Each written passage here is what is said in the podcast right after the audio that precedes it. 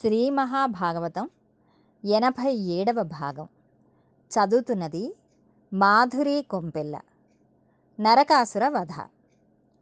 కృష్ణ భగవానుడు తనంత తానుగా శక్తిమంతుడు. కృష్ణుడు లేనినాడు అష్టప్రకృతులకు కదలిక లేదు. అతి చిన్నతనంలోనే ఎందరో రాక్షసులను పరిమార్చాడు. నరకాసురుడిని సంహరించడంలోకి వచ్చేటప్పటికీ సత్యభామను తీసుకువెళ్ళాడు. తన యనమండుగురు భార్యలలో ఒక్క సత్యభామను తప్ప మిగిలిన వారినెవ్వరినీ తీసుకువెళ్ళలేదు. ఇలా రామాయణంలో దశరథ మహారాజు గారు కైకమ్మను తీసుకువెడితే మనకు రామాయణం అంతా వచ్చింది. సత్యభామతో కృష్ణుడు యుద్ధమునకు వెళ్ళడం వలన మనకు దీపావళి పండగ వచ్చింది. ఒకనాడు కృష్ణ భగవానుడు కొలువు తీరి ఉండగా దేవతలు ఇంద్రుడు దూర్వాసో మహర్షి వీళ్ళందరూ వచ్చారు. వచ్చి మహానుభావ కృష్ణ నరకాసురుని ఆగడములు రోజురోజుకు మితిమీరిపోతున్నాయి. నరకాసురుడు దేవతలకు తల్లి అయిన అదితి కుండలములను తస్కరించాడు. వరుణుడి ఛత్రమును ఎత్తుకుపోయాడు. దేవతలందరూ విహారము చేసే మణిపర్వతమును ఎత్తుకుపోయాడు. వాని ఆగడములు అన్నీ ఇన్నీ కాదు. కృష్ణ నీవే వానిని పరిమార్చాలి అన్నారు. అప్పుడు కృష్ణుడు తాను తప్పకుండా నరకాసుర సంహారం చేస్తాను అని చెప్పి దేవతలనందరినీ సాంత్వనపరిచాడు. తర్వాత తాను యుద్ధభూమికి బయలుదేరడం కోసమని రథమును ఎక్కుతున్నాడు. సరిగ్గా అదే సమయమునకు సత్యభామ అక్కడికి వచ్చింది. సత్యభామ అనే పేరు చాలా గమ్మత్తైన పేరు. శ్రీకృష్ణుని వద్ద సత్యభామ పొందిన స్థానము చాలా గొప్పది. సత్యభామ అనేక రంగములలో ప్రవీణురాలు. ఆ తల్లి కృష్ణ భగవానుని దగ్గరకు వచ్చి ఒక మాట అడిగింది. నాథా మీతో యుద్ధభూమికి వద్దాము అనుకుంటున్నాను అని అంది. కృష్ణ పరమాత్మ అన్నారు సత్యభామ యుద్ధం అంటే ఏమిటో సరదాగా ఉంటుందని అనుకుంటున్నావు. రోజు నాతో ప్రణయ విలాసాలతో తేలియాడుతూ ఇది కూడా ఏదో ఉద్యానవనంలో విహరించడం అనుకుంటున్నావు. యుద్ధభూమి అంటే తుమ్మెదల ఝుంకారములు వినపడవు. బ్రహ్మాండమైన ఏనుగులు తొండములను ఎత్తి ఘీంకారములు చేస్తుంటాయి. అక్కడ పద్మముల నుండి వచ్చే పుప్పొడితో కూడిన గాలి రాదు. శరవేగంతో పరిగెత్తే గుర్రములు యుద్ధభూమిలో వెళ్ళిపోతుంటే వాటి డెక్కల నుండి పైకి రేగిన ధూళి వచ్చి మీద పడుతుంది. అక్కడ సరోవరముల నుండి వచ్చే చల్లని గాలి రాదు. శత్రువులు విడిచిపెట్టిన బాణ పరంపరలు వచ్చి మీద పడిపోతాయి.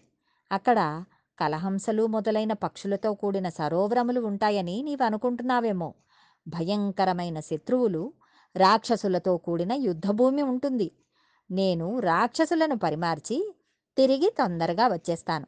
నీవు నాతో రావద్దు అని అన్నారు. అప్పుడు సత్యభామ కృష్ణ పరమాత్మ దగ్గరకు వచ్చి ఆయన చెవిలోకి మాత్రమే వినపడేట్లుగా ఎంతో ప్రియంగా చక్కటి మాట చెప్పింది. ఆ యుద్ధభూమిలో ఉన్నవారు రాక్షసులే అయినా అక్కడ దైత్య సమూహములే ఉన్నా నాకేమీ భయం లేదు. మీ భుజములనబడే దుర్గముల చాటున నేను ఉంటాను. నీ యుద్ధం చూడాలని అనుకుంటున్నాను అని ప్రార్థన చేసింది. కృష్ణ పరమాత్మ ఆమెను యుద్ధరంగమునకు తీసుకెళ్ళడానికి అంగీకరించాడు. ఇద్దరూ గరుత్మంతుని అధిరోహించి యుద్ధభూమికి వెళ్ళారు. ప్రాగ్జ్యోతిషపురమునకు చేరుకున్నారు. అక్కడ నరకాసురుడు పరిపాలన చేస్తున్నాడు. ఆ నరకాసురుడికి నమ్మిన బంట్ల వంటి మురాసురుడు నిశుంభుడు హయగ్రీవుడు ఉన్నారు. హయగ్రీవుడు అంటే లక్ష్మీ హయగ్రీవుల అవతారంలోని హయగ్రీవుడు కాదు. ఇక్కడ చెప్పబడిన హయగ్రీవుడు రాక్షసుడు. అక్కడ దుర్గములు చాలా ఉన్నాయి. పరమాత్మ ఒక్కసారి తన చేతిలో పట్టుకున్న గద చేత ప్రహారం చేస్తూ ఆ దుర్గములన్నిటినీ నేలకూల్చేశాడు. పాంచజన్యమును చేతిలో పట్టుకుని ప్రళయకాలంలో మేఘం ఎలా ఉరుముతుందో అలా పాంచజన్యమును పూరించారు. మురాసురుడు అక్కడ ఉన్న జలదుర్గంలో పడుకొని నిద్రపోతున్నాడు. పెద్ద జడ వేసుకున్నాడు వాడు ప్రాగ్జ్యోతిషపురమును మురాపాశాలతో కట్టి ఉంచుతాడు. కృష్ణ పరమాత్మ తన చేతి ఖడ్గంతో ఆ పాశములను ఖండించారు. మురాసురుడు పైకి వచ్చాడు. తన ఐదు తలలతో వాడు బ్రహ్మాండములో ఉన్నటువంటి పంచభూతములను మృంగివేసేలా ఉన్నాడు. వాని జడ సాగిన అగ్నిహోత్రంలా ఉంది. అటువంటి జడతో వాడు నీటిలో నుండి పైకి లేచి కృష్ణుని వంక చూశాడు. పరమాత్మ తన గదా ప్రహారంతో మురాసురుని శిరస్సుని బ్రద్దలు చేశాడు. వాడు మరణించాడు. మురాసురుడు మరణించగానే వాని కుమారులు ఏడుగురు కృష్ణ పరమాత్మ మీదికి యుద్ధమునకు వచ్చారు. ఆ ఏడుగురిని కూడా కృష్ణ పరమాత్మ నిర్జించారు. ఈ వార్త నరకాసురుడికి చేరి యుద్ధమునకు వచ్చాడు. నరకాసురుడు ఆదివరాహమూర్తికి భూదేవికి కలిపి జన్మించినవాడు. వాడు పద్నాలుగు భువనములను గెలిచినవాడు. సత్యభామ తానే స్వయంగా యుద్ధం చేస్తానని కృష్ణుడితో చెప్పి గభాలున లేచి ముందుకు వచ్చింది. తన పెద్ద జడను కదలకుండా గట్టిగా ముడివేసింది. తను వేసుకున్న హారములు అవి బయటకు వ్రేళ్ళాడకుండా అమరిక చేసుకుంది. ఆమెలో ఎక్కడా భయం కనబడడం లేదు. ముఖం దేదీప్యమానమైపోతూ ఉండగా పమిట వ్రేళ్ళాడకుండా బొడ్డులో దోపుకుంది. కృష్ణుని ముందుకు వచ్చి నాథా ధనస్సును ఇలా ఇవ్వండి అని అడిగింది. కృష్ణుడు తెల్లబోయాడు. ఆయన ఏమీ తెలియని వాడిలా ఒక నవ్వు నవ్వాడు. ఆయనకు తెలియనివి ఏముంటాయి? రాక్షసుల మస్తకమును ఖండించడానికి అనువైన సమస్త శక్తులను క్రోడీకరించుకున్న ధనస్సును స్వామి సత్యభామ చేతికి ఇచ్చారు. ఆ ధనస్సును ఎడమ చేతితో పట్టుకుని వంచి వింటి నారిని విప్పి వంగి కుడి చేతితో కట్టింది. ఈ దృశ్యమును చూసి కృష్ణ పరమాత్మలో పాటు రాక్షసులు కూడా తెల్లబోయారు. ఆ ధనస్సును పట్టుకోగానే ఆవిడలో ఒక గొప్ప తేజస్సు కనపడింది. వెంటనే యుద్ధమును ప్రారంభించి ఒక్కొక్క బాణము తీసి అభిమంత్రించి విడిచిపెడుతోంది. ఆవిడ ఒక్కొక్క బాణమును తీసి తొడుగుతుంటే వీరరసము శృంగార రసము భయరసము రౌద్రరసములు ఆమెలో తాండవిస్తున్నాయి. రాను రాను యుద్ధం పెరిగిపోతోంది. స్త్రీ అని ఉపేక్షిస్తే వీలు లేదని రాక్షసులలో వీరులందరూ ముందుకు వచ్చి ఆమెపై బాణములను ప్రయోగించడం ప్రారంభించారు. మూడు లోకములలో ఉన్నవాళ్ళు తెల్లబోయే రీతిలో అందరూ ఆశ్చర్యపోయి చూసేట్లుగా సత్యభామ యుద్ధం చేస్తోంది. భయంకరమైన యుద్ధం చేసి చెమట పట్టేసి ముంగురులన్నీ నుదుటికి అతుక్కుపోయిన సత్యభామ వంక చూసి కృష్ణుడు సత్య నీ యుద్ధమునకు నేనెంతో పొంగిపోయాను అని ఆ ధనస్సు పట్టుకున్నాడు. అప్పటికే అందరూ నిహతులైపోయారు. నరకాసురుడు మాత్రం ఇంకా ప్రాణములతో నిలబడి ఉన్నాడు. అప్పుడు నరకాసురుడు అన్నాడు చేతకాని వాడివై భార్య యుద్ధం చేస్తుంటే నీవు పక్కన కూర్చున్నావు? పౌరుషం ఉన్నవాడివైతే ఇప్పుడు యుద్ధమునకు రావలసినది అన్నాడు. ఈ మాటలు విన్న నిన్ను నిర్జించడానికే కదా నేను వచ్చాను అని తన చేతిలో ఉన్న సుదర్శన చక్రమును ప్రయోగించారు. ప్రయోగించగానే సుదర్శన చక్రధారల చేత త్రుంపబడిన నరకాసుని శిరస్సు కుండలములు ప్రకాశిస్తూ ఉండగా తుళ్ళి నేల మీద పడింది. నరకాసురుని వధ జరిగిన వెంటనే నరకాసురుడు మరణించాడనే పరమ సంతోషంతో దేవతలు అందరూ వారి వారి లోకముల యందు దీపములను వెలిగించారు. వాడు అమావాస్య నాడు చచ్చిపోయాడు. అందుకనే మనం దీపావళి అమావాస్య అంటాం. దీని వెనకాతల ఉండే రహస్యమును మనం జాగ్రత్తగా అర్థం చేసుకునేందుకు ప్రయత్నం చేయాలి. యథార్థమునకు నరకాసురుడు అనేవాడు మనలోనే ఉంటాడు. నరకాసురుడు ఆదివరాహమూర్తికి భూదేవికి జన్మించాడు. అనగా ప్రకృతి పురుషుల సంయోగ ఫలితమే నరకాసురుడు.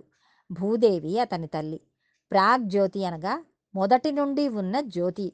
అనగా ఇక్కడే ఉన్న ఆత్మ అనే వస్తువు. ఈ ఆత్మా వస్తువును తెలుసుకోవడానికి మనం ఈ శరీరంలోకి వచ్చాం. ఇందులోకి రాగానే వాడు ప్రాగ్జ్యోతిషపురమునకు దూరంగా ఉండడం మొదలు పెడతాడు. మాహిష్మతీపురమునకు వెళ్ళాడు. మాహిషి అనగా మహిష ప్రవృత్తి దున్నపోతు లక్షణం. వాడు మురాసురుడు నిశుంభుడు హయగ్రీవుడు అనబడే ముగ్గురు స్నేహితులను పట్టుకున్నాడు. సత్వ రజస్ గుణములనే మూడు గుణములతో స్నేహమును ఏర్పాటు చేసుకున్నాడు. ఎప్పుడూ ఈ మూడు గుణములలో తిరుగుతున్నాడు. ప్రాగ్జ్యోతిషపురమునందు మాహిష్మతీపురమునకు వచ్చేశాడు. బ బ్రహ్మగారి గురించి తపస్సు చేయగానే బ్రహ్మగారు ప్రత్యక్షమై నీకేం కావాలి? అని అడిగారు. ఇది భాగవతంలోనిది కాదు. తనకు మరణం ఉండకూడదని అన్నాడు. కుదరదు. మరొక వరం కోరుకొనమని చెప్పారు. వాడు ఏం అడుగుదామా అని ఆలోచిస్తుండగా బ్రహ్మగారు అమ్మ చేతిలో చనిపోయేలా నీకు వరం ఇస్తున్నాను. పుచ్చుకుంటావా? అని అడిగారు.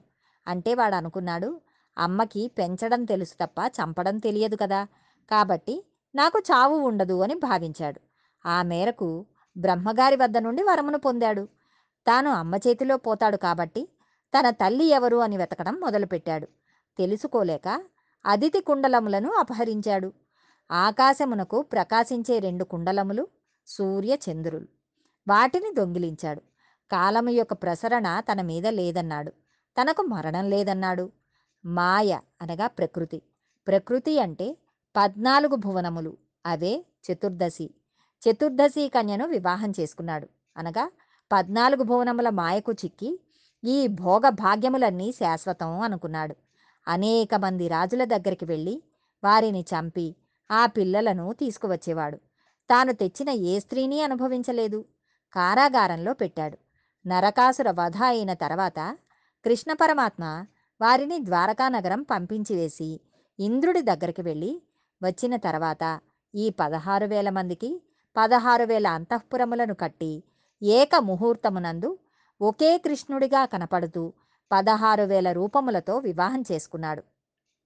పదహారు వేల మందిని చెరసాలలో పెట్టడం అంటే ఈశ్వరుని పదహారు కళలు. బ్రహ్మగారి వరం ప్రకారం నరకాసురుడు తల్లి చేతిలోనే చనిపోవాలి. ఆ భూదేవి అంశగానే సత్యభామ వచ్చింది. సత్య అనగా మారనిది అని అర్థం. ఈ ప్రపంచంలో మారనిది పరమేశ్వరుడు మాత్రమే. మారనివాడు సత్యము అయితే ఆ సత్యము భా అనగా కాంతి మా అనగా సంపద. సత్యము కాంతి వలన వచ్చే సంపద. ఇది మనకు భూమిలో కనపడుతుంది. భా ఈశ్వరుడు మా సంపద. సత్యభామ భూదేవి ఐశ్వర్యం. గరుత్మంతుని మీద కృష్ణుని పక్కన సత్యభామగా కనపడుతున్నది ఈశ్వరుని సొత్తైన భూసంపద. లక్ష్మీ అంశ రుక్మిణి. భూ అంశ సత్యభామ. సత్యభామాదేవి వృత్తాంతమును ఎవరు వింటున్నారో వారికి బ్రహ్మజ్ఞానము ఒక జన్మలోనైనా కలుగుతుంది. సత్య భా మా ఈశ్వరుడి కాంతి సంపద యుద్ధమును వింటున్నారు. ఆ యుద్ధము అజ్ఞానం మీద ఉంటుంది. కాబట్టి అది విన్నవాడు జ్యోతినే పొందుతాడు. మన కోసమని పరమాత్మ నరకాసుర సంహారంలో ఇంత గొప్ప లీల చేశాడు. భగవద్ అనుగ్రహంతో మరికొంత భాగం రేపు తెలుసుకుందాం.